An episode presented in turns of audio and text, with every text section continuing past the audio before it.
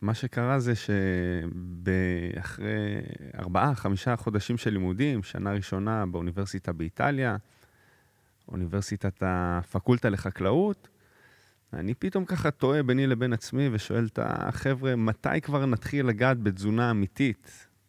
מבואות, מדעי החיים, סטטיסטיקה, כימיה, מתי נתחיל לגעת בתזונה?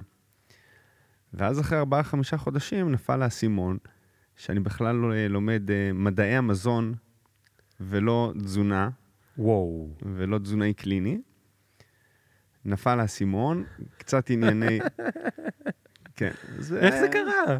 איך זה קרה? הלכתי להירשם במחלקת, אה, נקרא לזה תרבות, של הקונסוליה האיטלקית בירושלים, ואני לא בדיוק ידעתי את המושג של ה, איך, איך מגדירים clinical dietitian.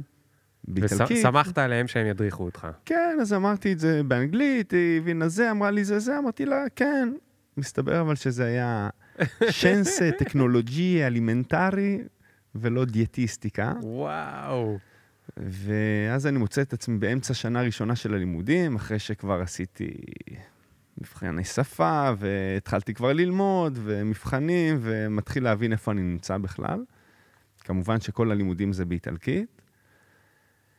אז הוא אומר, אוקיי, סבבה, לא קרה שום דבר, הפסדתי איזה חצי שנה, אבל בינתיים גם ככה זה מבואות של מדעי החיים, אז כן. אני בטוח אנצל את הרוב ואשתמש בזה. ותוך כדי ככה עם הקשיי שפה וכולי, בודק את מה אני עושה כדי שנה הבאה לעבור להיות אה, באוניברסיטת פירנצה, אבל ללמוד אה, תזונה קלינית. כן. ואז מסתבר שזה לא כזה קל כמו שחשבתי, ו... עצם העובדה שאני כבר רשום באוניברסיטה כסטודנט זר, יש איזושהי הקלה בכניסה לזרים, יש מכסה שמוקדשת לזרים, אה, להיכנס אה, ללמוד בכל מיני פקולטות. אבל אני כבר סטודנט איטלקי. השתמשת במכסה. אז אה, בקיצור, לתואר של התזונה הקלינית יש 15 מקומות, ששניים מהם שמורים לזרים, ואני לא יכול להשתמש בהם.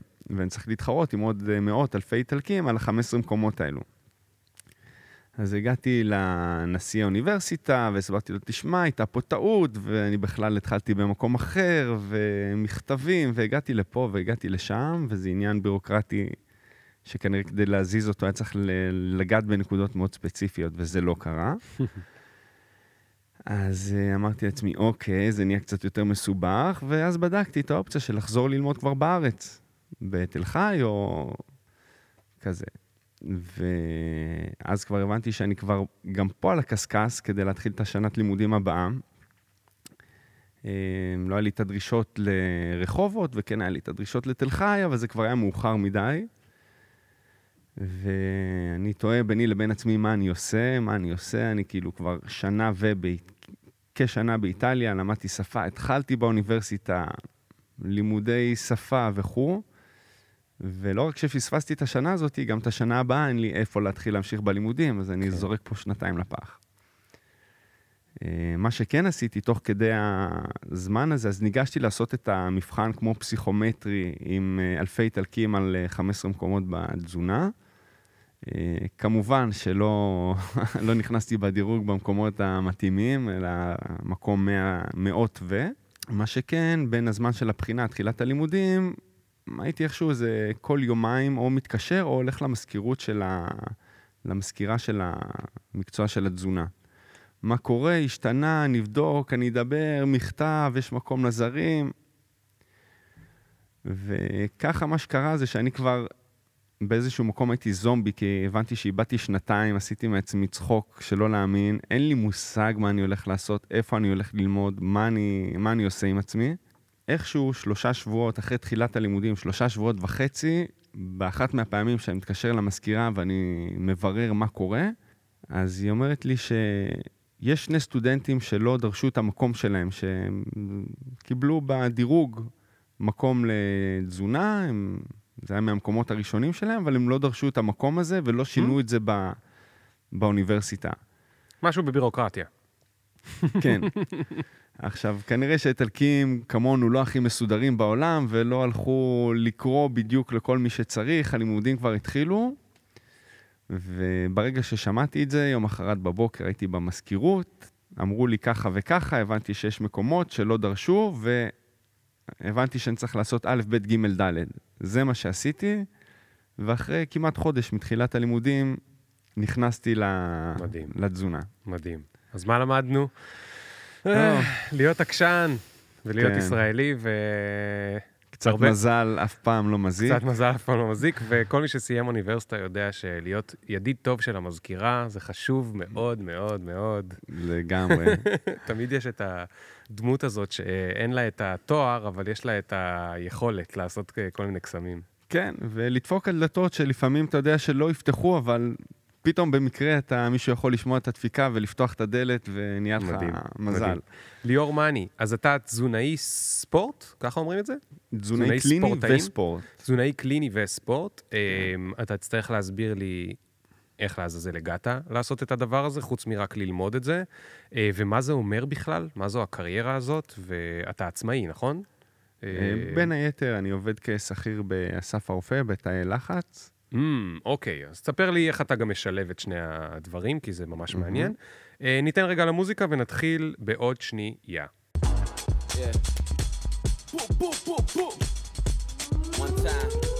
Look. Ring the alarm, hot ass nigga. Big ass head so my dreams get bigger. Big campaign songs so my flows get sicker. Confidence bigger than a drunk ass nigga. מה קורה? אז. תגיד, מה, למה בכלל רצית להיות תזונאי לספורטאים? אז התואר בתזונה קלינית הוא תואר, קודם כל שהוא תזונה קלינית, שהמשמעות של הדבר הזה זה אה, התמחות ב, נקרא לזה תזונה, לבריאות האדם, טיפול במחלות, לשמירה על בריאות וכדומה. אה, בשנים האחרונות, לא ממש שנים, אלא אפשר ללכת קצת יותר אחורה, יש תתי התמחויות לתזונה. אה, תזונאי שיותר מבין בסוכרת, בנפרולוגיה, ולא היה ברור לי שאני הולך ללמוד, להתעסק בתזונת ספורט, ידעתי שהנושא הזה שהוא תזונה, גוף האדם, אה, בריאות, אה, להרגיש טוב, להיראות טוב, אה, מעניין אותי. הייתי בעצמי ספורטאי בצעירותי, ואז ככה איכשהו, אה, רק במהלך הלימודים עצמם, שאתה בעצם לומד להיות תזונאי קליני, אמ, כשהגענו לדבר על התזונת ספורט באחד מהקורסים הקטנים בתזונת ספורט, אז הרופא העל של קבוצת הכדורגל פיורנטינה, הוא היה מרצה שלנו, Hmm, כי זה בית חולים אוניברסיטאי. כן. אמ, ואז פעם ראשונה, הנה גם מתחילים לגעת בתזונה שהיא מיועדת לא לאנשים חולים, או לא לשמירה על בריאות, או לא עקרונות מאוד כלליים, אלא איך עוזרים ל... נקרא לזה לספורטאים ברמות הכי גבוהות, שהגוף שלהם הוא כמו רכב של פורמולה 1, איך לשפר את הביצועים, איך להרגיש יותר טוב, איך לתזמן את האכילה, וכמובן שישר התחברתי לזה, כי כבר כשחקן צעיר, בוא נגיד, אה, כל הנושא הזה של תזונה היה מאוד מאוד מעורפל. תגיד שנייה, זה כמו פורמולה 1 כי צריך לשפר את הביצועים, אבל מצד שני זה גם כמו אה, אוטו ממש ממש ממש משומש, כי הוא כל היום עושה קודיומטראז', נכון? הוא לא יושב כמוני מול המחשב. אז כן, יש קודם כל את העניין של התחזוקה, לא משנה איזה רכב זה, זה קודם כל עניין של תחזוקה. לשמר את זה, שיעבוד נכון, שיעבוד טוב, אה, בניגוד לרכב, יש לנו אה, מערכת אה, אנרגטית ומערכת חיסונית ועוד הרבה היבטים נוספים. אז אה, קודם כל, גם בתזונת ספורטאים, זה לשמור על הדברים הבסיסיים ביותר, כאילו, של אה, תזונה נכונה, תזונה מאוזנת, ואז אופטימיזציה, בזכות uh, תזונה שהיא בעיקר התחשבות בצרכים ספציפיים של ענף ספורט. Hmm. אין מאכלים מסוימים. תן דוגמה, תן דוגמה. תן דוגמה, תחשוב, uh, לפני כמה ימים הייתה אצלי בקליניקה ילדה בת 13 שמשחקת טניס, והיא מתאמנת בין 5 ל-6 שעות ביום. וואו. זה שלוש פעמים בשבוע אימון של שעה וחצי לפני בית הספר. מסיים את בית הספר, לוקחת איתה את כל האוכל, מהבית ספר עצמו ישר חוזרת למגרש האימונים, ואז עוד אימון טניס ועוד אימון או כוח או טכניקה. אה, חוזרת הביתה באיזה שעה שבע בערב, גמורה מעייפות, אולי צריכה גם לעשות טיפונת שיעורים. במקרה זה משפחה שיודעת אה, לדרוש מצוינות. כן. במקרה או לא במקרה? כן. אז אה, שאתה צריך לעבוד עם ילד שהולך לחוג של כדורגל, או של מה שזה לא יהיה, של פעמיים, שלוש בשבוע, ומתאמנים איזה שעה, שעה וחצי, זה משהו אחד. אה, ברגע שאנחנו מדברים על ילדה בגיל ההתבגרות, שהגוף שלה מתפתח כמו, כל, כמו של כל ילדה, והיא צריכה לגדול ולצמוח, ובמקביל לזה יש לה הוצאה אנרגטית מטורפת, והיא צריכה להתאים את שעות האימונים לשעות האכילה Mm. ולבית הספר, ולהתארגן מראש, והיא כבר ברמה תחרותית של פה ושם, ומאמנים אישיים, אז זה נהיה תובעני. ותזונאי ספורט הוא זה שיודע להתאים את התזונה בצורה אופטימלית לדרישות. אז אתה בעצם מכין לתפריטים. בואו נגיד, אני לא אוהב את המילה תפריטים יותר מדי, אני פחות מאמין בתפריטים מאוד uh, ספציפיים באופן כללי, אלא יותר בעקרונות. אוקיי. אז אתה צריך ללמד אותה. נכון. עכשיו, ה- הילדה הזו מסכנה, היא רצתה לשחק טניס, היא לא רוצה ללמוד על תזונה. היא מבינה, אפילו בגיל הזה, היום היא מבינה מה זה דרישות גופניות ברמה כזאתי, ומתי היא עייפה, ומתי היא מרגישה יותר טוב, ומתי היא מתאוששת פחות טוב. ואז יש לך, יש לך איזושהי עבודת פידבק ממנה? זאת אומרת, מה עבד לי טוב, מה לא עבד לי טוב, ולתקן את הדברים ולשנות אותם? אני, לפני הכל, לפני שמתחילים, אני קודם כל מקשיב. מקשיב ומקבל אינפורמציה, שזה מבדיקות דם עד uh, לראות כמה ימי התנהלות אה, לדוגמה. תראי לי מה את עושה, בואי נראה באיזה שעות את אה, אוכלת, מתאמנת, בית ספר, שעות, כמויות, ואז אני okay. אוקיי. בעצם נותן איזשהו פידבק על ההתנהלות. אה, ואחרי שנתת לה את העצות, איך אתה יודע אם היא עומדת בהם? אתה בכלל אחראי על זה שהיא תעמוד בהם? אמ, מה זה אחראי? זה עניין מאוד טריקי, הנקודה הזאת, כי הרבה פעמים אומרים לי, ב... במיוחד נקרא לזה עם ספורטאים מקצוענים, איך אני יודע מה הוא יאכל בערב? אני... תגיד לי מה הוא אוכל בערב, אני לא שולט בתזונה שלו. אז נכון, ברגע שאתה ממליץ לבן אדם איך מומלץ לו אה, לישון, או לבצע משהו שקשור לאורח חיים בריא, אז אתה לא יכול לעקוב אחרי זה באופן חד משמעי, למרות שהיום עם הטכנולוגיות, אה, בעיקרון היה אפשר אולי, אבל עדיין כן. לא. היום עם השעונים או הרצועות החכמות, אתה יכול לדעת אה, איכות שינה ומה הוא עשה בלילה ולאן הוא זז, ו... אה, כן. וכל מיני קוריוזים שעולים לי כרגע בראש, וכאלה ואחרים. שאתה רואה שהשחקן תוך כדי נסיעה באוטו בעצם מרים את היד ומשתמש בטלפון ולא משתמש בדיבורית, כן. ובוא נגיד המאמן או הרופא ספורט או הפיזיולוג יכול אה, להגיד לו, שמע, אני מבין, אני רואה שאתה נוסע ומדבר בטלפון, אז אומר, איך אתה מבין את זה בכלל? אה, זה באמת משהו שאתם עושים, זאת אומרת, אתם משתמשים במעקב. זה בביקור האחרון שלי ב- בלונדון, באחת מהקבוצות ה- של הפרמייר ליג באנגליה, זה מה שהרופא סיפר לי שהם ככה... מדהים. הפידבק שהם רואים על השחקנים, זה לא קורה פה אז במקומות שאני הם עובד כבר איתם. בחדשנות הקיצונית. כן, כן, כן. כן. אתה היית, אוקיי, נגיד שזה יגיע לארץ, אתה חושב שאתה תרצה לעקוב בצורה כזאת תובענית אחרי... אה, סליחה, תובענית זה כאילו לשפוט את זה. אני לא אומר עוד מה דעתי על זה, אבל... אמ, טוב, נפלט לי מה דעתי על זה, אבל מה אתה חושב על זה? אה, תראה, מה שאנחנו עושים היום באסף הרופא, בהרבה מאוד מקרים, אז חלק גדול מהמטופלים הם מנוטרים בין היתר עם, אה, עם חיישן סוכר אה, רציף, שבודק את אה, מה הם אוכלים בכל שעה נתונה, ואיך כן. הסוכר שלהם מגיב למה שהם אוכלים. אה, יש להם מצד אחד גם תוכנית אימונים ושעון חכם שהפיזיולוג רואה אימון אימון מה הם עושים ואיך הם עושים ובאיזה איכות הם עושים ומתי מישהו זז או מתי מישהו כמעט ולא עושה צעדים. אז כן, הכלים האלה הם שמישים והמטרה שלהם היא בעצם לתת איזשהו אה, מעטפת, איזשהו ליווי. כן. אפשר להיות שוטר של מישהו שלא רוצה כן. לעשות בעצמו את הדברים. אבל יש כמובן הבדל בין, אה, אני, תספר שנייה מה קורה באסף הרופא, אני מניח שזה אנשים שמאוד דרושה, דרוש מעקב אחריהם, כי הם, יש להם איזושהי מחלה או איזשהו קונדישן, איזשהו מצב, או שזה לא, לא, זה? זה דווקא לא סוג הזה של המטופלים שמנוטרים אה, אז מי המטופלים השעונים. שם באמת? אה, תאי לחץ זה איזושהי פרוצדורה רפואית שמתאימה, יש כמה התוויות רפואיות כמו למשל תאונות צלילה, כוויות, פצע סוכרתי ועוד בעיות בריאותיות מסוימות, שידוע כבר המון המון שנים שתאי לחץ עושים את העבודה לטפל בבעיה הספציפית הזאת. מה זה אומר תא לחץ? תא לחץ זה אומר שאתה יושב באיזשהו סוג של חדר, זה כמו מטוס, כמו חלל של מטוס, ואתה מחובר למסכה שדרכה אתה נושם 100% חמצן. נחמד. מאוד. כי כרגע אני ואתה, שאנחנו יושבים פה בחדר ונושמים את האוויר, כמה אחוז אה, חמצן לדעתך אנחנו נושמים? אה, וואי, אני לא זוכר את התשובה, זה 92, זה 82, אני לא זוכר. אז באוויר יש רק 21 אחוז חמצן. יואו! כן. אז מה שאר הדברים שאני נושם? מלא דברים אחרים. אה, והם נושמים 100% חמצן. חמצן 100 אחוז. וואי, מה זה, זה היי.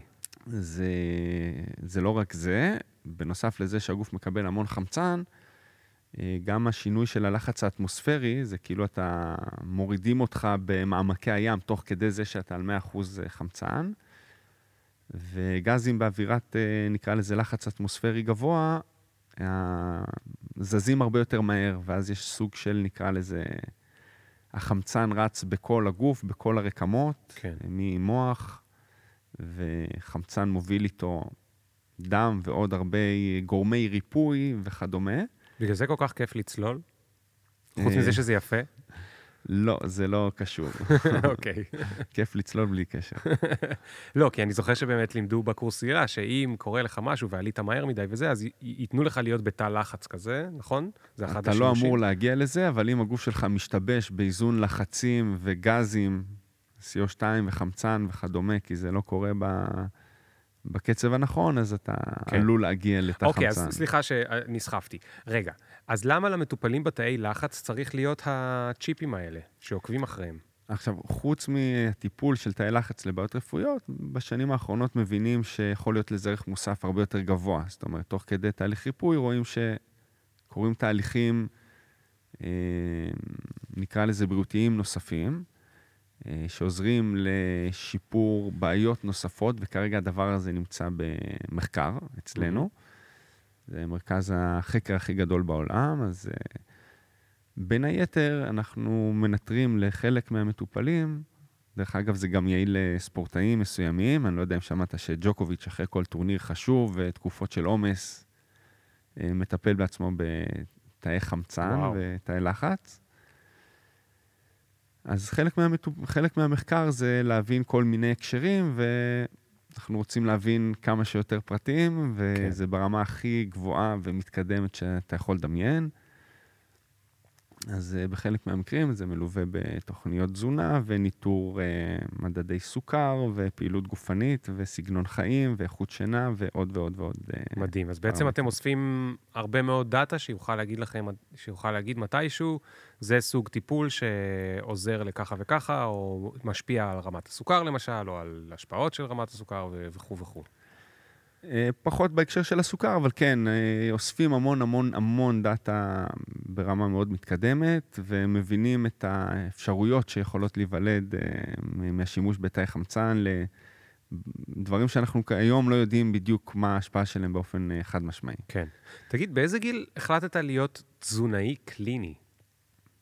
זה נשמע משהו שכאילו, כש, כשאתה צעיר, פח, יותר צעיר, אז זה פחות, אה, כאילו, זה נשמע נורא רציני כזה. הקליני. כן, תזונאי. דיאטן, אם היית אומר באיזה גיל אתה רוצה להיות דיאטן, אז זה כבר נכון, אה, נשמע נכון. יותר קליל. אבל זה הרבה פחות רציני, לא שווה. אמ, איפשהו באזור גיל 22, 3 כזה. ואיך, כאילו, מה, כי מה? כי אהבת, כי זה, כי מה? אמ, בבית היה לנו מו- מודעות תזונתית, אה, אימא שלי, שהיא מורה ומגשרת ומנחת קבוצות וכו', היא קצת הקדימה את זמנה, ובערך לפני 23 שנים, תוך כדי זה שהיא מורה, היא פתחה חנות טבע, יותר, Mm. לפני כמעט 30 שנה. וואו, היא איפה? פתחה חנות טבע ברמות אשכול בירושלים, אה, וזה מראה לך שגדלתי בבית יחסית עם אה, מודעות לתזונה טובה, כן. בריאה וגם טעימה.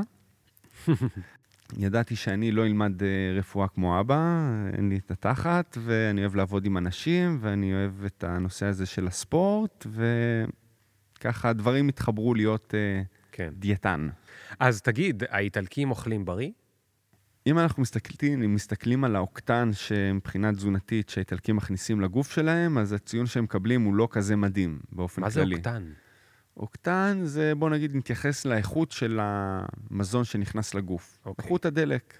איכות הדלק, יפה. אז איכות הדלק, כמו שאנחנו יודעים, האיטלקים אה, אוהבים לאכול פסטות ולא מטורפים על ירקות. קורסון בבוקר. לא כולם, אבל uh, למשל, מה שנקרא אצלנו סלט, ואתה מקבל הר של סלט, אז באיטליה אם אתה תזמין סלט, אתה תקבל במקרה הטוב כמה עלי חסה ואולי כמה עגבניות. כן. אז um, ומוצרלה. של... זה מוצרלה, זה לא. זה כבר נהיה קפרזה. אה, אבל אוקיי. דיברנו על סלט. סליחה, סליחה. ומה שכן, לאיטלקים בש... ולאירופאים ולצרפתים יש מה שנקרא הרגלי אכילה, שפה זה ההבדל העצום ב... בינינו. לבינם, או בין האיטלקים, אירופאים ל... לאמריקאים. שיש להם שעות מסודרות, אוכלים uh, בצורה מאוזנת, מסודרת. Um, ארוחה בדרך כלל מורכבת משתיים או שלוש מנות, מנת ירקות, מנת פחמימות, מנת חלבונים. אה, אתה לא תמ- תמצא הרבה אנשים באיטליה שאוכלים מעל מקלדת, כן. מה שאנחנו רגילים מהסגנון האמריקאי-ישראלי של הכל מהר, הכל על הדרך. ואם אתה תיסע לטיול מאורגן באיטליה והנהג אה, יגיע למצב שהוא צריך לאכול ארוחת צהריים בעוד חצי שעה ורק עוד שעה הוא יגיע ליעד, אז הוא יגיד, חבר'ה, אתם לא חייבים לעצור ולאכול, אבל עוד חצי שעה יהיה- זה שעה אחת ואני צריך לאכול. ו... לא, אבל מה, אנחנו גם ככה מגיעים, אז לא נורא, הוא לא יבין אותך בכלל, להגיד, סליחה, שעה אחת, אני צריך לאכול בשעה אחת. כן. אז יש נושא של הרגלים ותרבות אכילה והרגלי אכילה וסדר באכילה ואכילה מסודרת בישיבה בשעות מסוימות. כן. אז אלו ההבדלים העיקריים. הבנתי. אז ת, תגיד, עכשיו אני חייב להבין. אתה עצמאי, אתה שכיר, מה בדיוק אתה? גם וגם. אוקיי, איך, איך אתה עושה את זה? איך זה נראה, הפורמט? הפורמט אה, מורכב, אז אני לא יודע אם נעבוד על כולו כרגע. אה, אה, אז כרגע אני באסף הרופא בחצי משרה שבעצם זה כשכיר, וחוץ מזה אני עושה עוד אה, הרבה דברים אחרים, שלמשל הייתי בשבע, שמונה שנים האחרונות אה, תזוני של ההתאחדות לכדורגל. אתה שואל אם זה שכיר או עצמאי, אז זה כשכיר, עם איזשהו הסכם של עובד שכיר, אבל לפי דוח שעות, לפי צורך, מה שנקרא. כן, הבנתי. וכ- מה עוד, מה, איזה עוד דברים אה, עשית על הדרך? אמ, אני תמיד מעץ, עובד עם קבוצות ספורט. אה, בשנים האחרונות עבדתי, אחרי איטליה התחלתי במכבי חיפה, אחר כך, אה, אחרי כמה שנים הגעתי למכבי תל אביב אה, בכדורגל, וגם עבדתי עם מכבי תל אביב בכדורסל, וקבוצות ספורט אחרות, והיום אני בביתר ירושלים. חוץ מזה, אני עדיין מקבל בקליניקה הפרטית איזשהו יום בשבוע, אה, מרצה פה, מרצה שם, אה, יועץ לחברות מזון אה, בפיתוח מוצרים או בדברים כאלה ואחרים, ומעורב בעוד כל מיני דברים נוספים. בקיצור, אתה אומר שאנחנו קוראים לו מולטי, הרבה פעמים בקבוצה. כן. תגיד, אה, בוא נדבר שנייה על אה, ספורטאים. יש מקרים של אה, חבר'ה שלא שמחים לקבל ממך, מה שנקרא, הוראות? כמובן, יש אה, אנשים שנקרא לזה פחות מכירים את זה, פחות אה, מאמינים בזה, אה, כאלה שיותר מסתמכים על הכישרון שלהם, ובעצם כל ההשקעה מסביב נראית להם פחות חשובה. אז כמובן שיש. אני, התפקיד שלי להראות להם שאני יכול לתת להם ערך מוסף. אם לא הצלחתי לעשות את זה, אז אולי גם אני נכשלתי. אז איך אתה מוכיח להם? זה דבר שקורה בעבודה של אה, לאורך זמן, שאתה, הם צריכים להכיר, לסמוך עליך, לראות אה, שאתה יודע לדבר אליהם בצורה הנכונה, יודע לתת להם את הטיפ, אה, לרכוש את האמון. וכן, יש כאלה גם שזה בכלל לא מעניין אותם, אז אה, אחרי אלו אני בכלל לא רודף ולא מנסה להגיע אליהם. ויש, כאילו, אתה מוכיח להם את זה בצורת ה... לא יודע, מה, משקלים שהם מגיעים אליהם, או יורדים מהם, או זה, או, או אחוז שריר, או כאילו, מה המדדים? אה, מה המדדים? אם בכלל מקובל שיש מדדים בדברים האלה, לא יודע, אני לא אני מבין אנסה בזה. לתת לך דוגמה ככה מהימים האחרונים של אה, ספורטאי מקצוען, שזה העבודה שלו, זה הוא מסתחקר, מתאמן כשלוש שעות ביום, שפתאום לקראת איזושהי תחרות אה, צריך לתפוס את עצמו, להחלים יותר טוב מפציעה, לרדת במשקל, וכן, אני אוכל טוב ואני אוכל לפי התפריט, ואני עושה ככה וככה וככה וככה וככה. אז אומר לו, אוקיי, בוא, אנחנו עושים את השבועיים הקרובים בצורה כזאת. אתה מקבל איזשהן הנחיות תזונה קצת חדשות, אנחנו שמים עליך חיישן סוכר רציף למשך שבועיים, שבעצם אה, ינטר את רמות הסוכר לאורך השבועיים, ומה שאתה עושה בשבועיים האלה זה כל דבר שאתה מכניס לפה, שנייה לפני שאתה מכניס אותו לפה, אתה מצלם אותו ושולח לי. לך. כן, אה, אוקיי, ממש מעקב אה, מושקע. כן, מעקב מושקע. אה, ואתה רואה שתוך אה, שבועיים ספורטאי יורד ב-2% שומן. אה, בתוך שבועיים? ובמשקל כמעט ולא זז, וכן, ושומר על המסת שריר, ו... ואז אתה בא, ואוקיי, הנה, זה התוצאות. אמנם היית מאוד אדוק, ולא צריך להיות אדוק בצורה כזאת כל הזמן, אבל הנה, אתה אדוק, וזה התוצאות. הוא רואה בעיניים שלו מה המשמעות של להקפיד באופן חפיפניקי לבין להקפיד בצורה הרבה יותר מדויקת, ושהוא יודע שהוא מנוטר, ושאני אחר כך אראה את כל הטבלאות של הרמות סוכר שלו, ושהוא שולח. אז uh, ברגע שספורטאי חש דבר כזה על uh, בשרו, אתה יודע, אומר לו, אוקיי, עכשיו אנחנו מבינים מה הדברים, הבחירות בידיך, אתה לא יכול להתעלם ממה שקרה פה, כן, הוא כמובן מודע לזה, ומפה תחליט, תעשה מה שאתה רוצה. כן. אז... עכשיו, תגיד, אוכל זה נושא מאוד רגיש גם יכול להיות. יש אנשים שלא אוהבים, מה שנקרא, שייכנסו להם לצלחת. אה, קורה שאתה כאילו צריך להיכנס למישהו לצלחת? זאת אומרת, ממש, אתה, לא יודע, או שאתה במקרה לידו, או שהוא סיפר לך מה הוא זה, ואתה צריך להגיד לו אה, אתה מדבר על ספורטאי? מי שאתה רוצה. תראה, ספורטאי, נקרא לזה אינדיבידואלי, שזה בן אדם שלעומת ספורט קבוצתי, ששם זה מתבסס קצת יותר על כישרון, וזה קצת פחות תוב- תובעני, וזה קבוצתי גם, אז אה, נקרא לזה אחריות מתחלקת. אבל אה, ספורטאי אינדיבידואלי מבין בעצמו שהוא חייב להיכנס לעצמו לצלחת, כי הוא פשוט מבין את ההבדל של לפני ואחרי, כן. כן. ותחושות והרגשות. ושוב, זה קצת חוזר למה שאמרנו מקודם. אני, אתה יודע, לפעמים יוצא לי לראות, אה, ללוות ספורטאי או ספורטאים בקבוצה, ואז הם מעלים באינסטגרם שהם אוכלים XYZ, שזה לא לפי התוכניות באינסטגרם, איזה פדיחה. או אתה שאני רואה אותם שומע, בהמבורגר עם הצ'יפס. או שאני רואה אותם דופקים, נקרא לזה, סתם לשם המחשה, פסק זמן שנייה לפני אימון. אה, כמובן שהיום במקום שנמצא, אני... מבחינה חינוכית אתה מבין שלבוא ולהגיד לו, נו, נו, נו, הנה, תפסתי אותך, כמובן שאתה לא משיג מזה שום דבר. אה, כן, ובדרך כלל אלה שזה אה, לא יעניין אותם שאני אכנס להם לצלחת, אז אני אנסה להביא את הערך מוסף שלי כן. ולהוביל אותם את הדרך. אם זה לא יקרה, אז אני גם לא ארצה להיכנס להם לצלחת. כן. ותגיד, לספורטאים יש אה, בטח גם הרבה כוח רצון וגם הרבה הרגלים ב- בתחום הספורט, אבל אתה רואה שזה גם בקורלציה ל... לתזונה? זאת אומרת, ספורטאי שיש לו כוח רצון מבחינת זה שהוא משקיע באימונים, אז הוא גם מישהו שמצליח להשקיע בתזונה, או שלפעמים זה לא קשור? בדרך כלל כן, זה בדרך כלל כן קשור. ומה, כאילו, אנחנו בני האדם הרגילים שלא ספורטאים. מה, מה אתה יכול לספר לנו על כוח רצון? כאילו, איך, איך, אה, איך, איך מפתחים הרגלים? זאת אומרת, אתה כאילו למד את התזונה וכולי, אבל תוך כדי שאני מדבר איתך, אני מגלה שיש לך הרבה מאוד גם, אתה חייב שיהיו לך כישורים, ואתה כנראה מכיר מאוד גם, אתה יודע, איך אנשים עובדים, איך לדבר כן. איתם, איך אה, לתפעל אותם. כמו שאמרת הרגע, אני לא אגיד לו נו נו נו, כי אני כבר למדתי שלא, זאת אומרת, אז אה, מוטיבציה זה, נקרא לזה, רכיב חשוב להתחיל איזשהו תהליך כדי להתגייס.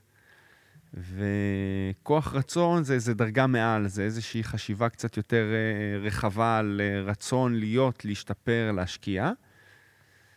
והרגלים זה מה שאנחנו רוצים להגיע אליו. זאת אומרת, ספורטאי, אה, אם בן אדם יתאמץ מאוד לא לאכול משהו שמזיק לו על בסיס כוח רצון, אז בדרך כלל הוא יצליח להתמיד בזה לאיזושהי תקופה קצרה. אז אה, היה לו מוטיבציה מסיבה כזאת או אחרת להגיע לקיץ בבגד ים, אה, להיראות טוב, ניקח, ניקח איזשהו בן אדם רגיל, והמוטיבציה הזאת לא תחזיק מעמד הרבה זמן. כן. בטוח לא עד החורף. כן. עכשיו, אם יש לו כוח רצון מאוד uh, רחב כדי להשיג משהו, אז המטרה הרבה פעמים תקדש את האמצעים, וזה יוביל אותו לאיזשהו כיוון קצת יותר נכון. זה פחות רגעי, הכוח רצון הוא משהו קצת יותר uh, קיים, שדוחף לאורך יותר זמן. כן. וברגע שאתה עושה דברים כ... לאורך זמן, ואתה גם אולי מבין את התועלת שלהם, אז הדבר הזה יהפך להיות הרגל, משהו שאתה עושה באופן טבעי, בלי לחשוב עליו יותר מדי, כהרגל לאורך זמן. כן. ואתה אומר שזה מה שבעצם, זה, זה מה שאנחנו רוצים להשיג. נכון. כי אז לא צריך את הכוח רצון. אה, אז לא צריך את המוטיבציה שהיא קצרת טווח, יש לך כוח רצון, והכוח רצון הזה מוביל אותך לעשות איזה שהם הרגלים שהם חלק מהחיים שלך כבר. כן. אז כשאתה יודע שאתה, לצורך העניין, קם בבוקר ויצאת לאימון, אז זה לא מכביד עליך, או אתה לא תשכח, אתה תיקח איתך בקבוק מים, כי זה כבר חלק מהשגרה שלך. כן. אז אתה עוזר בעצם, חוץ מללמד עקרונות על תזונה, אתה גם עוזר לחבר'ה שאתה איתם בקשר לפתח את ההרגלים? כמובן. אז תן לי איזה דוגמה, איך אתה, כאילו, איזשהו הרגל שאתה יכול, אפילו עליי, אתה יודע מה? לעזור לי להיות יותר בריא או whatever. אה, אני צריך לדעת קודם כל מה אתה עושה, ולכן תניח שאני אמרתי לא לך שאני יותר פחות... מדי... אה, אז אני צריך לדעת מה אתה... לא יותר מדי מה ולמה. אוקיי, אז יש לי, יש לי אחד. אוקיי. בוא נעשה לי טיפול ב- ב live. אני אוכל נורא מהר. אני, אוקיי. יש לי בעיה, אני לא אוכל על המקלדת, אני אוכל בשולחן, כאילו התקדמתי קצת, אבל לא התקדמתי מספיק, אני עדיין אוכל נורא נורא נורא נורא מהר. ואני כאילו נזכר בזה כמובן רק אחרי שאני רואה את הצלחת ריקה, ואני כועס על עצמי, אבל אני לא מצליח לשנות את זה. מי רודף אחריך? אה, כנראה שאני. אז תראה, קודם כל, אם- אנחנו מחברים את זה להרגלים, יכול להיות שאם אתה בן אדם ששוכח לאכול ומגיע לאכול כשהוא מת מרעב, אז זה איזשהו הרגל טבעי, אתה בן אדם שהוא מאוד רעב, יאכל באופן טבעי קצת יותר מהר. ואז אני ננסה לדאוג שלא תגיע מורעב לארוחות, אלא תגיע רק רעב. אוקיי. זה כבר יהיה כל- כלל שיכול לעזור. עכשיו יש את הדבר הזה שנקרא מודעות, אפשר לחבר אותו למיינדפולנס, ואני אתן לך עכשיו איזושהי דוגמה קטנה. אה, תוך כדי שיחה, שמתי לך פה צימוק לידך על השולחן, ואני אגיד לך, בוא נדבר עליו עוד כמה דקות. תסתכל על הצימוק, הוא פה יושב על השולחן. עכשיו, אה, אחר כך בואו ניקח את הצימוק הזה, תסתכל עליו מקרוב, תמשש אותו, תרגיש את הכפלים שלו, תסתכל על המבנה שלו. אחרי כמה שניות תיקח את הצימוק הזה, תריח אותו. יש לו ריח, מריחים את התירוש, את הסוכר. חשת אותו, נגעת בו. אחרי זה, תכניס את הצימוק הזה רגע לפה, אבל אל תלעס אותו, חכה שנייה אחת, אתה עדיין לא לועס אותו. ת- תכניס את ריר. הצימוק. יש לך ריר, בדיוק. אחרי שזה, אתה מתחיל לעבוד עליו בביסים מאוד מאוד קטנים. ואז אתה מתחיל להרגיש את הטעם. אז יש פה חוויה חושית, יש פה חוויה מודעת. הדוגמה הזאת עם הצימוק שנתנו כרגע, כן. אתה אוכל אותו מאוד לאט, מאוד בהנאה, ולא לקחת חופן של צימוקים שנייה אחת ודחסת אותם לפה ולא הרגשת בכלל את הטעם. כן. אז אה, לאכילה מהירה אפשר לתת כל מיני טיפים, כלים, כמו לשתות בין, בין ביס לביס, Mm, להניח את המזלג. כן. אה, פעם ניסיתי אה, עם, אה, לאכול בבית רק עם צ'ופסטיקס, למשך איזה שבועיים. יפה, זה גם כי זה איזשהו לוקח טיפ. ביסים קטנים, אתה לא יכול. נכון. אבל אז שכחתי להשתמש בצ'ופסטיקס. אז אה, יפה, זה לא נהפך להרגל. נכון, זה לא נהפך להרגל. אז uh, בגדול uh, מודעות ואכילה מודעת, וכל אחד עם ההרגל ומה הסיבה להרגל. כי שוב, אם תגיע מורעב לארוחות, אז כן. אפשר לבוא אליך בטענות שאתה אוכל קצת בצורה חייתית. נכון. עכשיו, תגיד, אה, זה היה אה, בספר של אה, דניאל קיינמן, Think Slow, Think Fast, הוא מסביר שנגיד, יש מחקרים שמראים שכוס יין אחת ממש מורידה בטירוף את כוח הרצון. ולכן, לפעמים, אתה יודע, אני יכול לשמור על דיאטה, אני יכול להיות מאוד מאוזן ולשמור על הכללים, נגיד, שנתת לי. אחרי כוס יין אחת, זהו, אני כבר קצת מאבד את זה הרבה יותר קשה, לא כי נהייתי שיכור, נהייתי ממש טיפונת, כי זה רק כוס יין אחת, אבל משהו במוח שלי גורם לזה שאני, זהו, כבר לא כל כך אכפת לי מהכללים. מה... איך, לא יודע, איך מתמודדים עם הדברים האלה? זאת אומרת, אני נותן את זה רק כדוגמה אחת לזה שבסוף אתה, אתה בא ויש לך הרבה מאוד uh, כלים לתת לאנשים האלה, אבל להם יש כל כך הרבה הרגלים רעים שיכולים ל- ל- לדפוק את ה... אז שוב, לכן קודם כל אה, חשוב להבין מה בן אדם רוצה. אוקיי, אם אתה, יש לך איזשהו עניין עם, אה, סתם אני אומר, עם מתוקים, ואתה רוצה פשוט להיות יותר בריא, אבל יש לך את הדחף הדפוק הזה למתוקים, ובטח אחרי כוס יין, אז זה משהו אחד. כן, אם יש לך בעיה עם אה, סוכרים ואתה חולה סוכרת, זה משהו אחר. כן. עכשיו, אה, שוב, דיברנו על זה מקודם, זה עניין של להבין מה הסביבה שלך, מה הדחפים שלך, למה אתה צריך בכלל לעשות את זה. כי לצורך העניין, אני לא בטוח אתמקד איתך על אה, עשרה הרגלי אכילה, אולי לא הייתי מתמקד איתך על, ה, על ההקשר הזה של הכוס יין, הייתי מתמקד במשהו שלדעתי יותר חשוב, או לך הוא יותר חשוב אה, בריאותית, או לצורך ההגעה למטרות שלך. אז לא הייתי מתמקד על אלף הרגלים, הייתי מתמקד על כמה הרגלים. Mm. ושוב, יש כאלה שיש להם אופי שהוא אופי חלש. יש כאלה שבאופי צריכים לקבל תפריט שהוא מאוד מדויק על גרמים, כי אחרת הם לא יכולים לבצע אותו, שזה דבר שאני הכי פחות מאמין בו. כן. ויש כאלה שאתה צריך לתת להם את העקרונות הכלליים, כי אחרת איבדת אותם אחרי שתי דקות, כי הם כבר, הם לא אנשים שיכולים לעמוד בזה. כן. אז אה, איש מקצוע כמו תזונאי לצורך העניין, זה צריך להבין מי יושב מולו, להכיר אותו, להכיר את הסביבה שלו, להכיר את המטרות שלו, ומתוך כל הדבר הזה, כן. לחבר בין הדברים ולהוביל את הבן אדם לאן שהוא רוצה. אז עכשיו, תראה, אתה בעצמך, כבר הסברת לי, אתה עושה די הרבה דברים. נ- נניח רגע את אסף הרופא בצד, שזה זה יום, ימים ספציפיים בשבוע. כן. דרך אוקיי. אגב, אני גם לומד. אוקיי. כן. בימים אחרים אתה גם לומד וגם עושה וגם זה וגם זה וגם זה וגם זה, ויש באמת הרבה אנשים שמאזינים לפודקאסט הזה והם כאלה, הם עושים הרבה דברים, ולכן הם גם שמחים לשמוע על אחרים שעושים. כן. בסוף אתה, אתה נמצא, ועוד פעם, ואתה גם ישראלי, זה אומר שאתה גם כנראה דוחק בעצמך, ואתה נמצא בסביבה שהיא מאוד מבולגנת. אה, אתה מצליח באמת בכנות לשמור על ה... על, יש לך כללים לעצמך, על איך בתוך אה, חיים מבולגנים, אני לא מדבר על הימים המסודרים של, אה, של אסף הרופא, כן. בימים ה, של, של הפרילנס, של העצמאי, של פה אני מייעץ, פה אני, פה אני מרצה, פה אני הולך ללימודים, זה הרי הרבה, זה אוטו, זה אופניים, זה זה, נכון? זה, זה בלאגן כזה. נכון. אז ברוך השם, יש את אה, גוגל קלנדר, בוא נגיד את זה ככה, שעושה סדר קצת בעניינים ועוזר לנו להתארגן. אני בוא נגיד לא הבן אדם של הפוקוס אה, הכי גדול בעולם, ולכן באמת צריך לדעת אה, ללכת מה שנקרא בין הטיפות. אה, ולכן אני קודם כל מאמין שמה שאפשר לנעוץ ולקבוע מראש, מה שנקרא, שאתה יודע מה, מה עומד מולך, זה כבר ככה איזשהו, איזשהו כלי עזר מאוד חשוב שיוצר לך סדר. אני בשנים האחרונות, אה, בתקופה האחרונה יותר, אני לומד להגיד לא.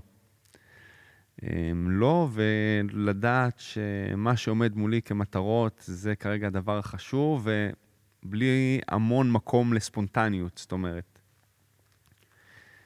אה, דבר נוסף שהתחלתי ללמוד תוך כדי תנועה על בשרי זה שיש סדר עדיפויות בחיים, ותמיד עדיף להתחיל בדבר הכי חשוב. זאת אומרת, אתה לפעמים עושה את הדבר שיותר נוח, או שצריך, או שאולי לא נעים, או, או כזה. אז קודם כל, זה דבר שעובד לי מצוין, לדעת להגיד, אוקיי, מתוך העשרה דברים האלה שיש לי כרגע לעשות, מה הסדר עדיפויות? ואז זה קודם כל עושה לך איזשהו סדר בראש. כן. ובתוך זה, איך אתה מתנהל עם האוכל? עם הרכב ועם הזה, ובדרך ללימודים, והסנדוויץ' והזה. אז כמו שראית, הגעתי לפה עם בקבוק מים, אז נכון. נכון. סתם לדוגמה, זה זה איזשהו מאוד. סוג של אה, הרגל קטן שעושה את החיים הרבה יותר פשוטים, וזה בדיוק אותו דבר עם אוכל, כי ברגע שאתה אה, קצת יודע להכין דברים מראש שלא מתקלקלים, שבהכנה מהירה אה, וכזה, זה מאוד יכול לעזור. אני אומר שתכנון זה הכיוון, זה הדבר הכי חשוב בכל הנושא התזונתי בעולם המופרע והמודרני שאנחנו חיים בו, שאין כן. לנו זמן אפילו לעצמנו. וכמובן שנאנוס קודם כל את השינה ואת התזונה, ורק אחר כך את ה... אה, תשע, עשר שעות אה, מסך ביום. כן. אז אה, זה נהיה באמת יותר מאתגר כשאנחנו נותנים סדרי עדיפויות שונים למקום של התזונה. כי אנשים צעירים, בריאים, אה, רזים, כאילו, למה לי להקדיש אה, 20 דקות להכין ארוחה? כן. ובאיזשהו מקום גם אפשר להבין אותם בעולם הזה של היום, אבל זה איזשהו משהו שאנשים צריכים להבין ב- בכוחות עצמם, מה שנקרא. במובן הזה, איטליה בטח הייתה מקום מאוד uh, מושך לכיוון הזה, כי שם יש להם הרבה סבלנות להכנת האוכל ולאכול אותו, כמו שאמרת. אה, כן, תחשוב על ה... אם נסתכל טיפונת על אבולוציה, אז אנחנו היום, בעולם המטורף הזה שאנחנו חיים בו, אנחנו מייצגים איזושהי תקופת זמן קצרה.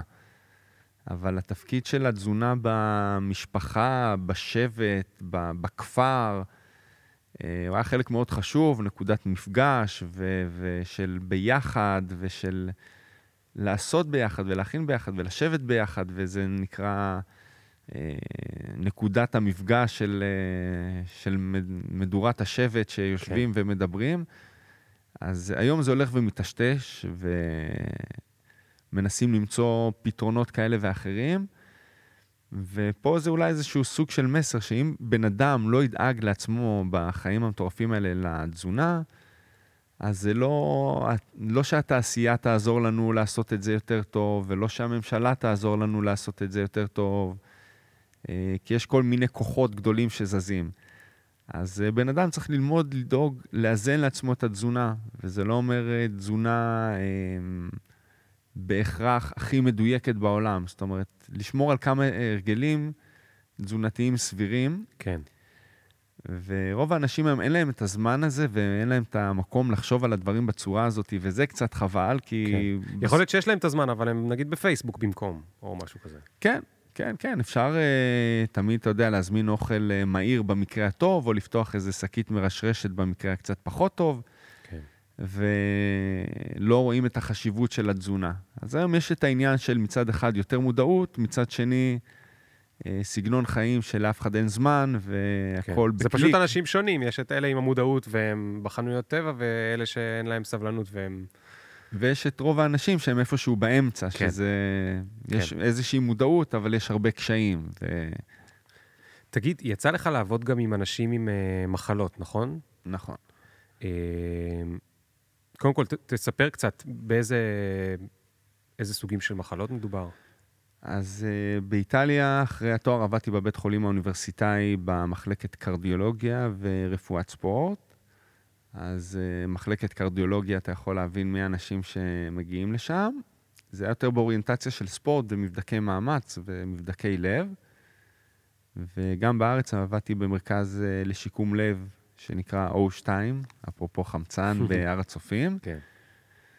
אה, יום בשבוע, כדי לשמור על איזשהו גוון קליני לעבודה, גוון קצת נקרא לזה כן. יותר אה, משמעותי, ש... ותגיד, התחושה שם מבחינת האחריות הייתה שונה? תראה, עדיין יצא לי לראות אנשים ששבוע אחרי ניתוח מעקפים רק מצליחים לרדת מהמיטה והולכים להגניב סיגריה בחדר מדרגות. אז בסוף אנשים זה אנשים, אבל אנשים שפתאום מקבלים איזושהי מכה קלה בכנף אה, בריאותית, אז אה, פתאום המילה הזאת העיקר הבריאות, מקבלת משמעות שונה. אה, אנשים אחרי אירועים לבביים, פתאום התפיסה שלהם על עצמם, על הסטרס, על העולם משתנה, אה, נכנסים פחדים, כי אנחנו רגילים לשמוע את האלה שאומרים, אוקיי, אז הכי הרבה אני אחיה, אני אוכל מה שאני רוצה, אשן מה שבא לי, כן. אשתה מה שבא לי, אני אחיה איזה ארבע שנים פחות, אבל יותר טוב. כן. ובדרך כלל זה לא עובד ככה, כי המערכות בגוף נחלשות קודם, ואז מקבלים מכה מפה ומכה מפה. ובמקרה הזה רוב האנשים פתאום מאותה נקודה ישנו איזושהי פאזה בראש לגבי אורח חיים ותזונה, ויש את אלה שגם לא, גם לא אחרי המקרים האלו. כן. ו... אבל אתה היית עדיין יחסית צעיר, ואני אני שואל על אה, האחריות, גם מהכיוון של האם אתה חשת אחראי ל... ל... זאת אומרת, אתה בסוף צריך גם להמליץ על דברים. ואני לא יודע, יש תנ"ך, או שיש כן, הרבה גישות? כן, בטח. קודם כל, יש הרבה גישות, זה נכון. אה, תזונה קלינית, מה שיפה בה, היא מבוססת מדע. בניגוד לתיאוריות אחרות שהן אולי פחות... אה, נכון. עם פחות קונצנזוס. אבל גם במדע יש אין סוף ברור. מחקרים. זה נורא מבלבל. אז לכן אמרתי, פחות קונצנזוס, כי ברגע ש... אמ, שוב, יש הרבה תיאוריות, וכנראה שיש יותר מתיאוריה אחת כדי להגיע להיות בריא ולהרגיש טוב. Mm. אמ, זה בטוח, כן? אה, אבל התזונה הקלינית, מה שטוב בה, היא מתבססת על אה, מחקרים ועל אוכלוסיות מאוד גדולות, אז יש לזה איזשהו בסיס יותר רחב, כן. וגם על זה אפשר לעשות התאמות, אבל זה נותן איזשהו... אה, אתה יודע שברגע שתכניס יותר סיבים תזונתיים ויותר ויטמינים ומינרלים ופירות וירקות, אז יהיה לזה השפעה X, Y, Z, ואפשר קצת להתווכח על זה, אבל זה, זה מוכח. כן, כן. ו- ויצא לך לראות מקרים שאתה ממש... זאת אומרת, היו מקרים שלקחת קשה? כאילו פתאום בבית חולים, אתה בחור צעיר, עובד בבית חולים, אמ, אתה כבר לומד לעבוד ולעשות איזשהו נתק מסוים, מן הסתם שיש אה, הזדהות עם האנשים ואתה שומע קשיים של האנשים, במקרים האלה הקליניים, נקרא לזה, זה פחות בעצם בעבודה. אתה פוגש אותם כבר בשלב של השיקום, נכון? אז שוב, היום אני קצת פחות עובד עם אוכלוסייה, נקרא לזה אחד מול אחד מול אוכלוסייה, נקרא לזה חולה, או במצב אה, קליני מאוד בעייתי. אה, אבל בהחלט אה, יוצא לי גם, ויש מקרים שאתה לוקח. אה, אני לא יכול לקחת אחריות אישית, אבל אתה מבין את המקום של האנשים, כל בן אדם בא ממקום אחר, וכשאתה פוגש מישהו שהגיע לשיקום לב, מישהו צעיר, רזה, שהכיף שלו זה לעשות 8-10 קילומטר בקל כל בוקר לרוץ, והגיע להתקף לב, אז מן, מן הסתם אתה יכול יותר להזדהות עם החששות כן. והפחדים והמקום הזה. Uh, דבר אחד אני קולט שלא שאלתי אותך, והוא על הלימודים שאתה עושה כרגע. כן. Uh, מה זה הלימודים האלה? Uh, כרגע אני לומד uh, לימודים דרך הוועד האולימפי הבינלאומי בתזונת ספורט, מאוד ספציפיים בתזונת ספורט. Uh, התחלתי שנה שנייה. וכן, אני שוב סטודנט. חזרת להיות סטודנט. כן. אז איך זה להיות סטודנט אחרי uh, שאתה כבר בעצם um, ביססת לעצמך איזושהי קריירה? ולמה? למה? Um, זה איזשהו חלום שהיה לי לעשות את ה... זה בסך הכל לימודי תעודה, אבל זה הדבר, בוא נגיד, הכי מתקדם שיש בתחום שלי, ותמיד חלמתי לעשות אותו. ו... זה איזשהו סוג של חלום כזה, כי בוא נגיד היכולות למידה שלי לא מאוד מאוד גבוהות, וזה איזשהו לימודים ברמה מאוד גבוהה, באנגלית מדעית, אה, מחקרית וכו' וכו'. איפה הלימודים? הם בעיקר אונליין. אה, המרצים הכי טובים בכל תחום של תזונת הספורט, מרצים לנושא הספציפי, ו... ויש הרבה, נקרא לזה, תקשורים ועבודות אונליין וכאלה. וכן, זה לא קל, זה גם לא קל מבחינת אה, גם ללמוד וגם למצוא לזה את הזמן, ככה שבמלא עשייה, אבל זה היה חלום שידעתי שאני רוצה לעשות, אז אתה יודע, כן. המטרה מקדשת את האמצעים, כן. אז uh, נותנים תחת, מה שנקרא, ו... כמה, כמה תחת צריך לתת בשבוע? Uh, לפעמים אתה צריך לעשות עבודה, לשבת עליה חודשיים כדי לעשות עבודה על תוסף תזונה אחד, לשבת איזה 230 שעות בחודשיים כדי לכתוב עבודה מדויקת. כי מה, אתה צריך לקרוא את כל המחקרים על התוסף הזה ו... כן, כל העבודות שונות, אבל uh, צריך uh, מאוד מאוד uh, לצלול לעומק, uh, זה מאוד מדויק, מאוד uh, ספציפי, ולהיעשות בצורה מאוד uh, מסוימת. ו... אני רוצה להגיד שזה מה זה כיף לי לשמוע שמתייחסים ככה ברצינות ל... אתה יודע, תחום של תזונה הוא היום גם... Uh, לפעמים קצת מוזנה נקרא לזה, זאת אומרת, לגמרי. הרמה שלו לא כל כך, uh, בכל מיני אתרים לא נ, נ, yneטים ומאקואים כאלה, וזה דרך כל... דרך אגב, אני כותב הרבה בוויינט, אז כן. זה לא מדויק. לא, אני לא אומר שכולם שם, אבל אפשר למצוא שם גם דברים של כל מיני אנשים שהם... הייתי אומר, פחות uh, מציין מישהו ספציפי, אבל יש הרבה אנשים היום שהם uh, מדריכי תזונה, יועצי כן. תזונה, ממליצי תזונה, uh, עדות אישית לתזונה, שהם לא אנשים שעברו איזושהי הכשרה כלשהי בתזונה, כן. והם... Uh, כן. אז... כל, עוד הם, כל עוד הם מייעצים בזהירות ועל מה שאפשר, אז uh, סבבה, אבל אני חושב שיש הרבה מאוד נזק שגם עלולים לעשות כשלא uh, זה. ו, והדוגמה שנתת, שחודשיים עובדים בשביל לעשות משהו על תוסף אחד, זה באמת uh, דוגמה מצוינת, כי הדברים האלה הם באמת כל כך מסובכים. Uh, ברמת כמה מחקר שיש מאחוריהם, וכמה מחקר לפעמים שיש שהם על דברים שהם בולשיט. כן, יש... אה, נושא הזה של התזונה זה תחום שמגלגל אה, ביליונים, הכי הרבה כסף, זה, יש פה הכי הרבה גנבות דעת. אה, עוטפים מוצרים, עוטפים רעיונות, מוכרים רעיונות, ויש צרכנים שמחפשים את הרעיונות האלה, ויש הרבה אנשים בשוק ש... בוא נגיד, הם לא ממש מוכשרים לעשות את מה שהם עושים, ואולי יש להם כריזמה, אולי יש להם ניסיון אישי מסוים. אבל זה איזשהו תחום שהוא קצת פרוץ, ולצערנו כן, יש אנשים שמטעים הרבה אנשים אחרים, ומוכרים רעיונות והמצאות, ו... כן. אה, איך אפשר לדעת אה, אז להיזהר מזה? קודם כל, אם יש איזושהי בעיה, נקרא לזה בעיה שהיא מוגדרת כבעיה, בעיה בריאותית או משהו כזה, או צורך, לא נקרא לזה בעיה, נקרא לזה אם יש צורך, אז לגשת פשוט לאיש מקצוע טוב, ומשם להתחיל, אה, אחרי איזושהי קריאה ראשונית, אה, ללכת למישהו ולשמוע מה, מה יש להציע. אמ, היום יש המון מידע, המון אינפורמציה, אבל האינפורמציה הזאת היא הרבה פעמים היא לא מותאמת אישית, וכמו שאמרנו, הרבה פעמים יש הרבה אינטרסים מאחורי האינפורמציות האלה. אז זה לדעת מאיפה אני, אנשים מקבלים את האינפורמציה, אז למצוא מקורות מידע יחסית אמינים, אמ, להצליב כמה מקורות, אה, להרים טלפון לאנשי מקצוע לשיחת ייעוץ ולשמוע אם הם מתחברים ולשמוע איזשהו כיוון. כמו כזה סגן אופיניאן. כן. אבל זה קודם כל לדעת אה, לקבל אינפורמציה מכמה מקורות, מקורות טובים ואמינים, ומפה להתחיל. כן, כי זה לא משחק. כן, האלה. ומי שיש לו צורך או משהו אמיתי, אז שיפנה לאנשי מקצוע טובים. אמ, לא על סמך אה, משהו שיש לו אריזה טובה, או עטיפה יפה, או מודעה ליד הרמזור, אה, שמונה קילו בשבועיים, אה, בואו... כן. כזה.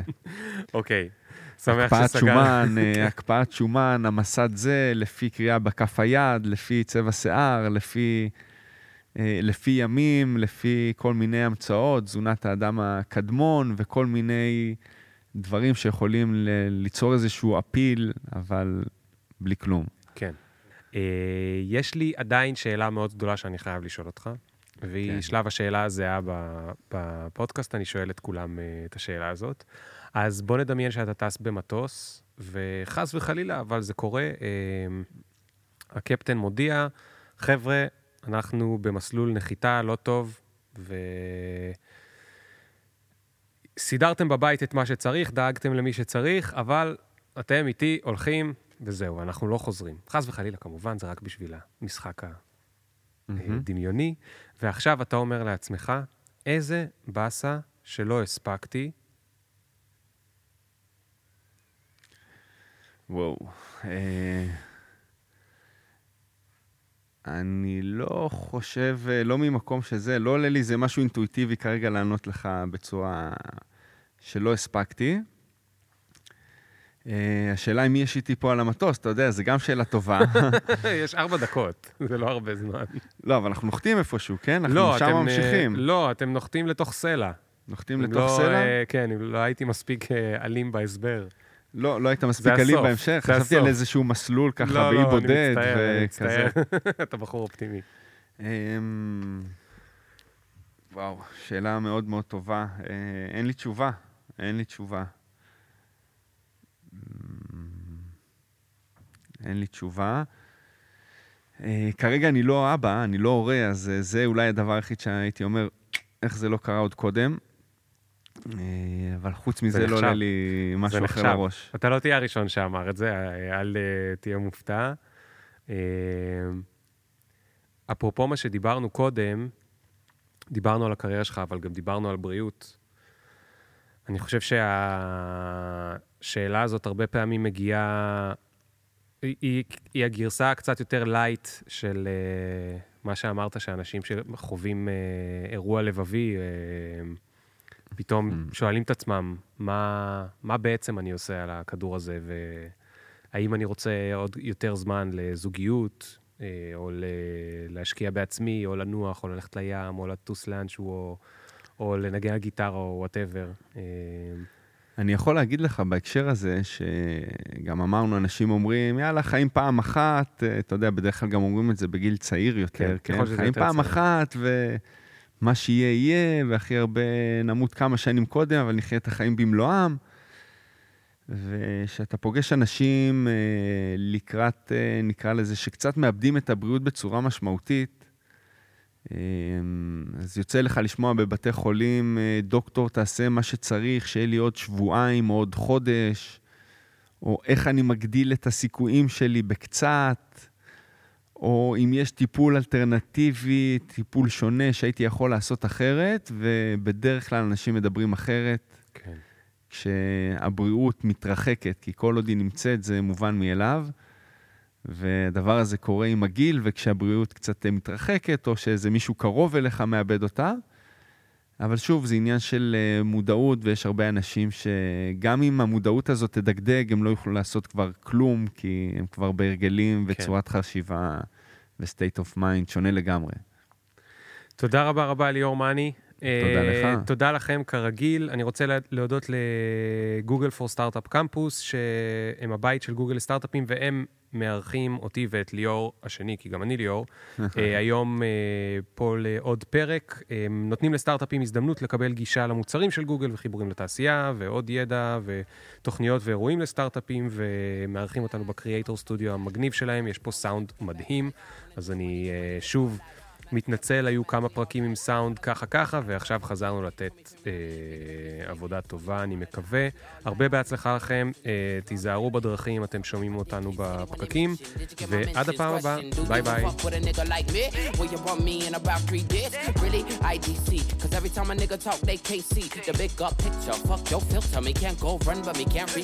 Talk.